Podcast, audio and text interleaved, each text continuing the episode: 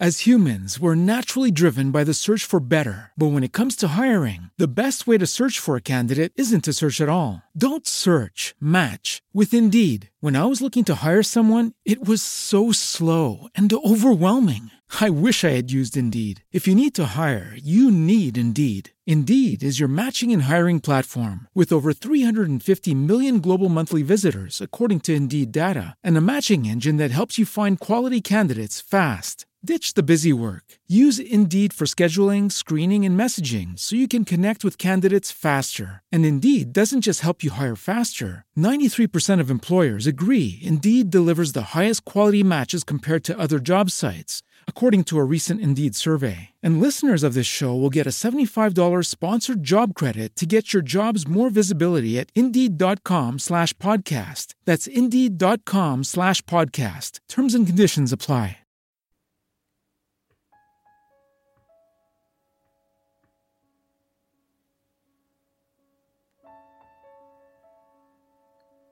L'avevo amata alla follia.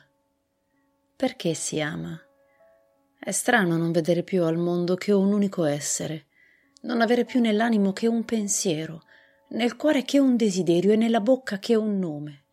Un nome che ritorna in continuazione, che rimonta come l'acqua di una sorgente dal profondo dell'anima, che sale alle labbra e che si dice e si ridice, che si sussurra senza sosta ovunque come una preghiera. Non starò a raccontare la nostra storia. L'amore ne ha una soltanto, sempre la stessa. L'avevo incontrata e amata, tutto qui. E per un anno avevo vissuto nella sua tenerezza, nelle sue braccia, nelle sue carezze, nel suo sguardo, nei suoi vestiti, nella sua parola, avviluppato, legato, prigioniero di tutto ciò che era suo, talmente preso che non sapevo più se era giorno o notte, se ero morto o vivo, sulla terra o altrove. Ed ecco che muore. Come? Non lo so, non lo so più. Una sera di pioggia rientrò bagnata fradicia e l'indomani cominciò a tossire. Tossì per circa una settimana, poi si mise a letto. Che cosa successe? Non lo so più. I medici venivano, scrivevano, se ne andavano. Arrivavano medicine, una donna gliele faceva prendere. Aveva le mani calde, la fronte bruciava ed era umidiccia, lo sguardo lucido e triste. Le parlavo, mi rispondeva. Che cosa ci siamo detti? Non lo so più. Ho dimenticato tutto, tutto. Morì. Mi ricordo perfettamente il piccolo sospiro, un sospiro così flebile, l'ultimo. L'infermiera disse Ah, e io capì, capì. Non ho saputo più niente, niente. Vidi un prete che pronunciò questa parola, la vostra amante mi parve un insulto. Dal momento che era morta non si aveva più il diritto di dirlo. Lo cacciai. Ne arrivò un altro che fu molto buono, molto dolce. Piansi quando mi parlò di lei. Fui consultato sui mille dettagli della sepoltura, non so più. Eppure mi ricordo benissimo la bara, il rumore dei colpi di martello quando lei fu rinchiusa dentro. Ah, mio Dio. Fu sepolta, sepolta. Lei, in quel buco. Erano venute alcune persone, delle amiche. Scappai via, corsi, camminai a lungo per le strade.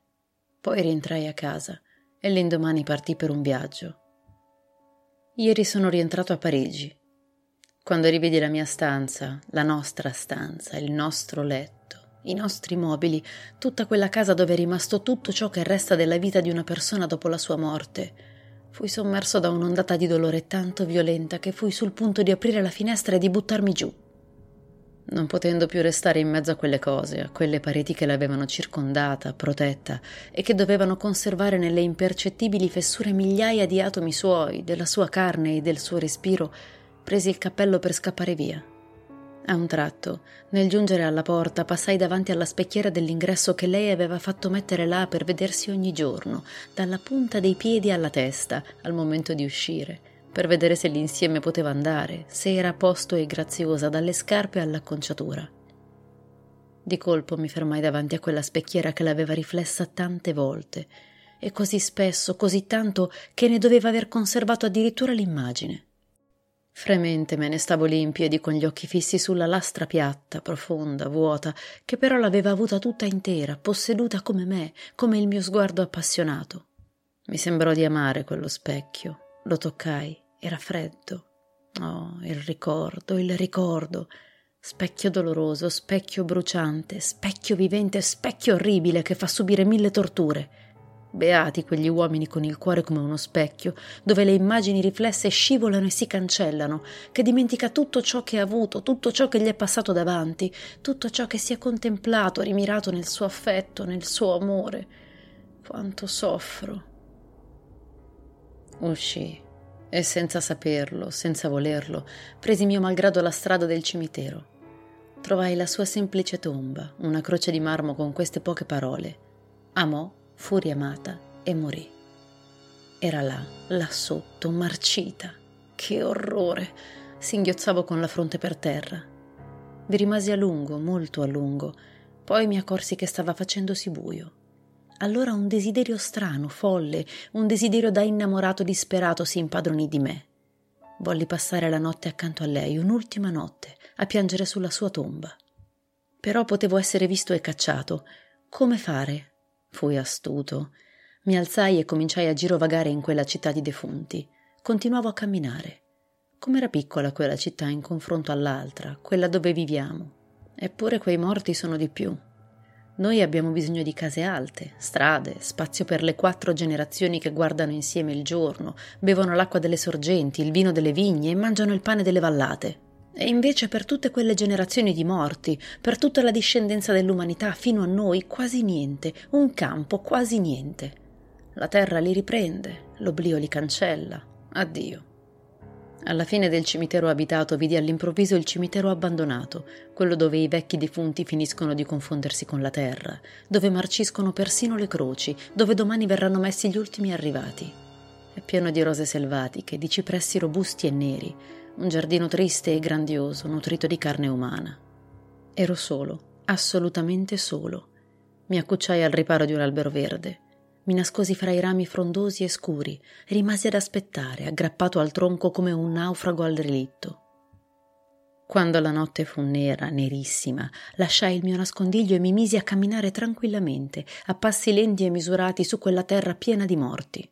Girovagai per ore ed ore, non la ritrovavo. Con le braccia tese, gli occhi aperti, urtavo le tombe con le mani, i piedi, le ginocchia, il petto, persino con la testa. Continuavo a camminare senza trovarla. Toccavo, palpavo come un cieco che cerca la strada, palpavo le pietre, le croci, le grate di ferro, le corone di vetro, le corone di fiori appassiti. Leggevo i nomi con le dita, passandole sulle lettere. Che notte, che notte, continuavo a non trovarla. Senza luna, che notte. Avevo paura, una paura terribile in quei sentieri stretti tra due file di tombe.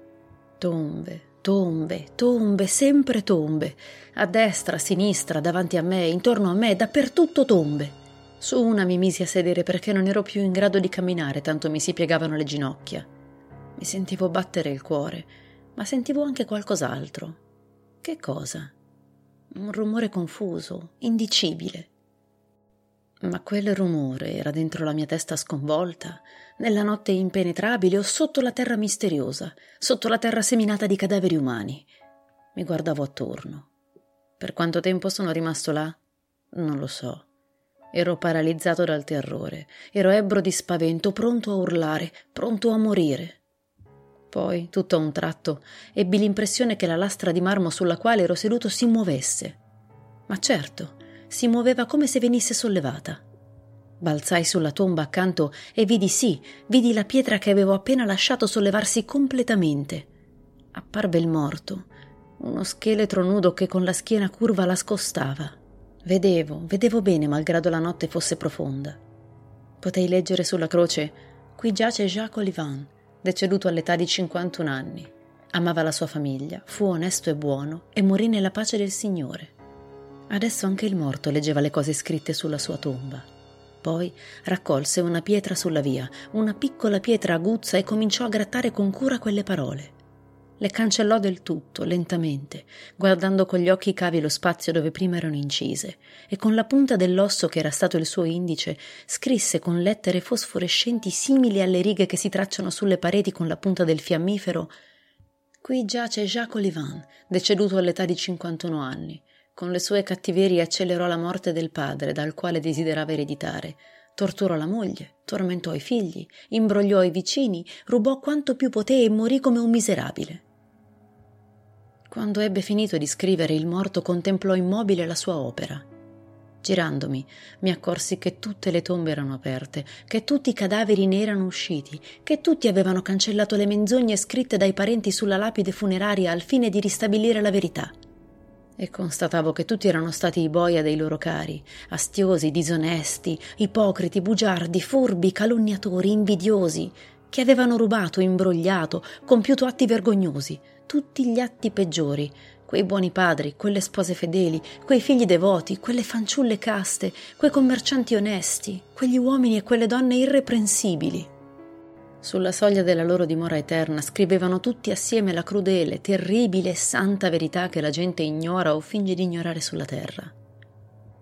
Mi venne in mente che anche lei aveva dovuto inciderla sulla sua tomba. E adesso senza paura, correndo tra le bare socchiuse in mezzo ai cadaveri, agli scheletri, andai da lei, sicuro che l'avrei trovata subito. La riconobbi da lontano, senza vederle il viso avvolto nel sudario. E sulla croce di marmo, sulla quale avevo appena letto Amò, fu riamata e morì, vidi. Era uscita per tradire il suo amante, prese freddo sotto la pioggia e morì. A quanto pare, fui trovato svenuto all'alba, vicino a una tomba.